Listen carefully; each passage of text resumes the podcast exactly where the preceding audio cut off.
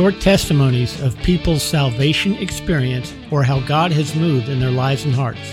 Let's listen. I remember laying in bed pregnant, stomach huge, thinking soon this moment will be a distant memory and this precious baby will be in my arms. So cherish each moment. And sure enough, in a blink, the day of his arrival came. That was one of the happiest moments of my life. And as life would have it, about 3 weeks later, one of the saddest moments. It was Christmas Eve morning, about 1 a.m., when the awful call came. I was alone, as my husband was working nights. I had just finished feeding my sweet boy when the call came in from my dad. Angie, your brother's been in a terrible accident, and he didn't make it. He was only 21. I was terribly shaken, as anyone would be.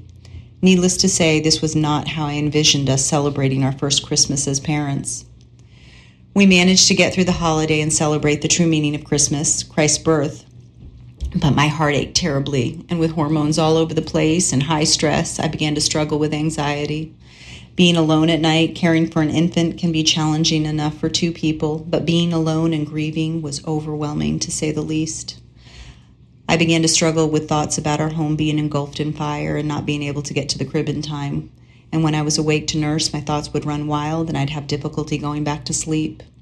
So I began quoting scripture. As a teen, I'd been taught to hide God's word in my heart by my Sunday school teacher. She had the incentive of a prize and I had the drive to want to earn it. So when I couldn't sleep, I started speaking out God's word. We had key words for each verse, so I would say, anxiety, 1 Peter 5:7, casting all your anxieties on him, for he cares for you. Believe, 1 John 5:12, he who believes in the Son has life, and he who doesn't believe doesn't have life.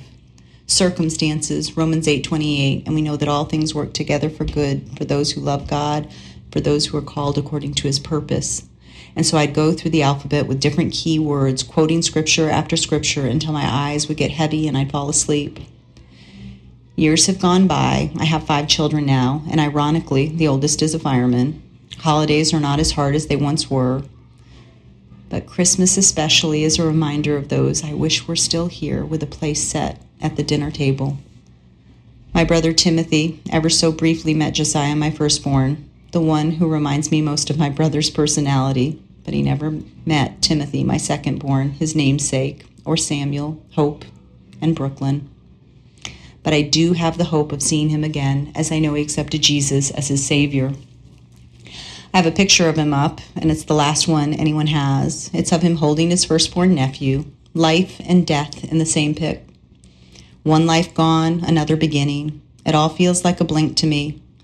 It's hard to believe this year marks 28 Christmases without his presence at the table. I thank God he met me in my need with his word, which brought me comfort and rest and still does. It's in Hebrews 4:12, it says, his word is alive and active and sharper than any double-edged sword.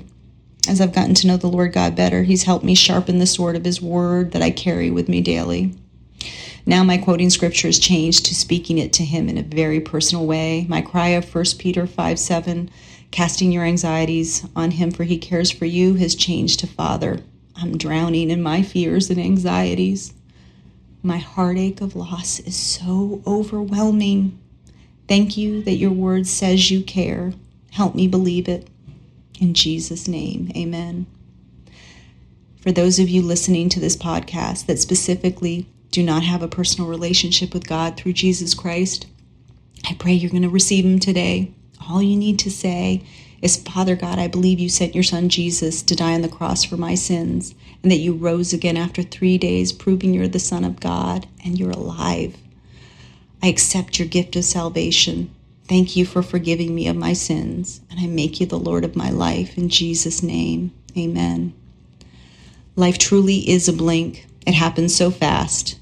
If you're in the prime of your life, don't be fooled into believing the lie that you have all the time in the world for this decision. My brother only had until age 21. The days we live in are definitely challenging, but there is hope and victory in Jesus. And I pray the true meaning of this holiday season shines brightly inside you this year. If you accepted Jesus, get into a Bible-believing church and read the best book ever written, the Bible, God's personal love letter to you. Have a very blessed holiday season, and may your heart be home for the holidays. We hope this has blessed and encouraged you. For you overcome by the blood of the Lamb and the word of your testimony. So, what's your story?